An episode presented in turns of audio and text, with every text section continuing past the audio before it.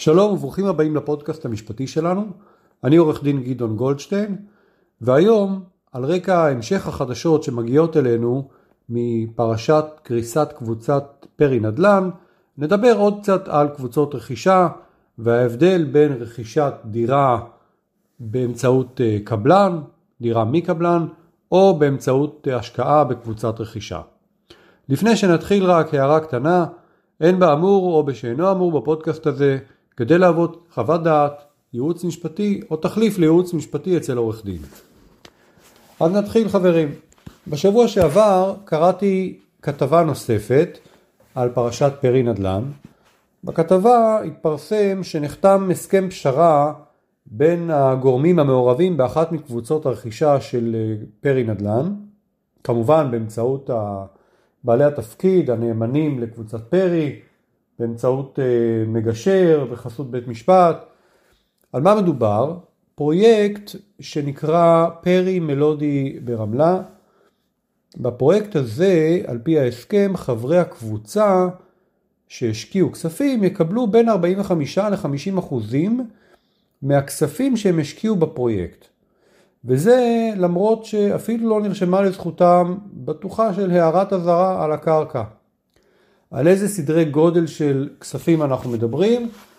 אז קבוצת הרכישה הזאת, החברים בה, השקיעו כ-40 מיליון שקלים, ועל פי ההסכם הם יקבלו בחזרה בערך 20 מיליון שקלים בלבד. אז זה יכול להיות הון תועפות, כי בוא נחשוב על אנשים שהשקיעו בקבוצת רכישה כזאת, יכול להיות שעבור חלקם מדובר לפחות במאות אלפי שקלים, אם לא למעלה מכך. על רקע הדברים האלה חשבתי לנכון קצת לעמוד אה, על הדקויות ולחדד כמה הבדלים שהם, אני חושב, בסיסיים ומאוד מאוד חשוב שכל מי שעומד לעשות איזושהי פעולה של רכישה מקבלן ומתחבט בין רכישה מקבלן לבין השקעה בקבוצת אה, רכישה, חייב שידע אותם, חייב שיבין אותם.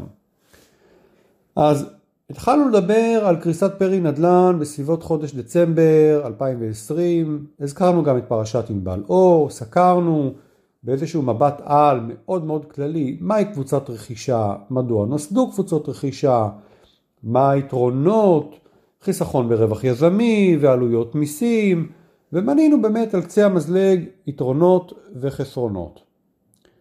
והיום כשאנחנו קוראים את החדשות על הסכם הפשרה שנחתם באותה קבוצה שנקראת פרי מלודי או נקראה פרי מלודי, אנחנו צריכים להבין שמדובר בקבוצה של אנשים שהזרימו כספים והשקיעו, ככה אנחנו מבינים היום, השקיעו ברכישה באמצעות קבוצת רכישה בלי שבעצם הם קיבלו בטוחה מספקת להשקעה שלהם, אולי אפילו בלי שהייתה להם בטוחה ממשית כלשהי. ולכן היום במסגרת הסכם הפשרה הזה מול בעלי התפקיד, מול הנאמנים ומול בית המשפט ומול הנושים השונים, הם נאלצים לפשרות ולעשות ויתור בערך על מחצית מההשקעה. שוב, יכול להיות סביבות מאות אלפי שקלים, לא יותר. אז למה? כי יש הבדל גדול בין קבוצת, סליחה, בין רכישת דירה מקבלן או מיזם לבין השקעה ורכישת נכס באמצעות קבוצת רכישה. כמו שאמרנו אה, גם בפרק הקודם שבו דיברנו על קבוצות רכישה, בעוד שברכישה מקבלן או מיזם יש אחריות על הקבלן או על היזם על פי חוק המכר וחוקים נוספים, הרי כשאתם נכנסים לפרויקט בקבוצת רכישה, אז אין לו באמת לפרויקט הזה אבא ואימא. או לפחות אין לפרויקט הזה הגנה חוקית שתחייב מארגן של קבוצת רכישה להיות באמת הכתובת לכל בעיה בפרויקט וגם אין חוק שמחייב את אותו מארגן קבוצת רכישה לשמור ולהבטיח את הכספים שלכם. את אותם כספים שלמעשה אתם אה, משקיעים בקבוצה כדי בסוף לקבל נכס נדל"ן. וזה בניגוד לחוקים שכן מחייבים יזם או קבלן, מחייבים אותם להבטיח כספים של רוכשי דירות. למי שלא יודע, מי שרוכש דירה מקבלן או מיזם, בעצם ההגדרה בחוק, אה, יש הגדרה חוקית לבעצם מה נקרא רכישת אה, דירה מקבלן, מוגן בכספים שהוא משלם על פי חוק. חוק המכר בסוגריים דירות ועוד סוגריים הבטחת השקעות של רוכשי דירות סגור סוגריים תשל"ה 1974 הוא חוק שאוסר על קבלן לקבל סכום שעולה על 7% מסכום התמורה של דירה, אלא אם הבטיח את כספי הקונה באחת מהחלופות על פי החוק. מה החלופות השונות? ערבות בנקאית, הערת אזהרה, ביטוח של הדירה, כלומר שהרוכש אה, יקבל ביטוח על הכספים שלו עבור הדירה, או שיעבוד הדירה במשכנתה ראשונה לטובת הקונה. החוק גם מוסיף ומפרט אלה תנאים, אה, באילו תנאים ניתן להכניס בטוחה כזו בבטוחה אחרת, ומטפל בכל מיני נושאים שקשורים בזה. ומדובר בחוק קוגנטי, אני לא זוכר אם כבר עסקנו בכך באחד הפודקאסטים, אבל אם לא אז נזכיר, יש חוקים שהם קוגנטיים שאי אפשר להתנות עליהם, כלומר אי אפשר לומר נכון שהחוק אומר כך, אנחנו נקבע למרות החוק אחרת, ויש חוקים שהם דיספוזיטיביים, כלומר אפשר להחליט שלמרות שהחוק קובע כך, אנחנו בינינו נסכים אחרת. אחרת. אז לא, חוק המכר הזה, הבטחת השקעות של רוכשי דירות, הוא חוק קוגנטי, הקבלן לא יכול לומר למרות מה שכתוב בחוק, בואו נעשה בינינו הסכם אחר. הקבלן מחויב לתנאים של החוק הזה. ואני אוסיף ואומר, נכון, יש גם מי שיגידו, ויהיו גם מוכנים להישבע, שיש פרויקטים שבהם למרות שהדיירים קיבלו בטוחות לפי חוק המכר דירות, הבטחת השקעות של רוכשי דירות.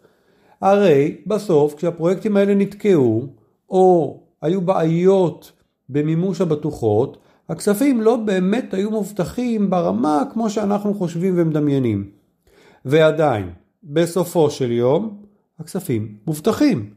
אז נכון, ייקח אולי זמן לממש אותם, ונכון, הדרך תהיה דרך חתחתים, וכנראה בבתי משפט ולא פשוטה, אבל יש הבדל של שמיים וארץ בין כספים שמובטחים על פי חוק המכר, לבין השקעה בפרויקט של קבוצת רכישה בלי הבטוחות האלה.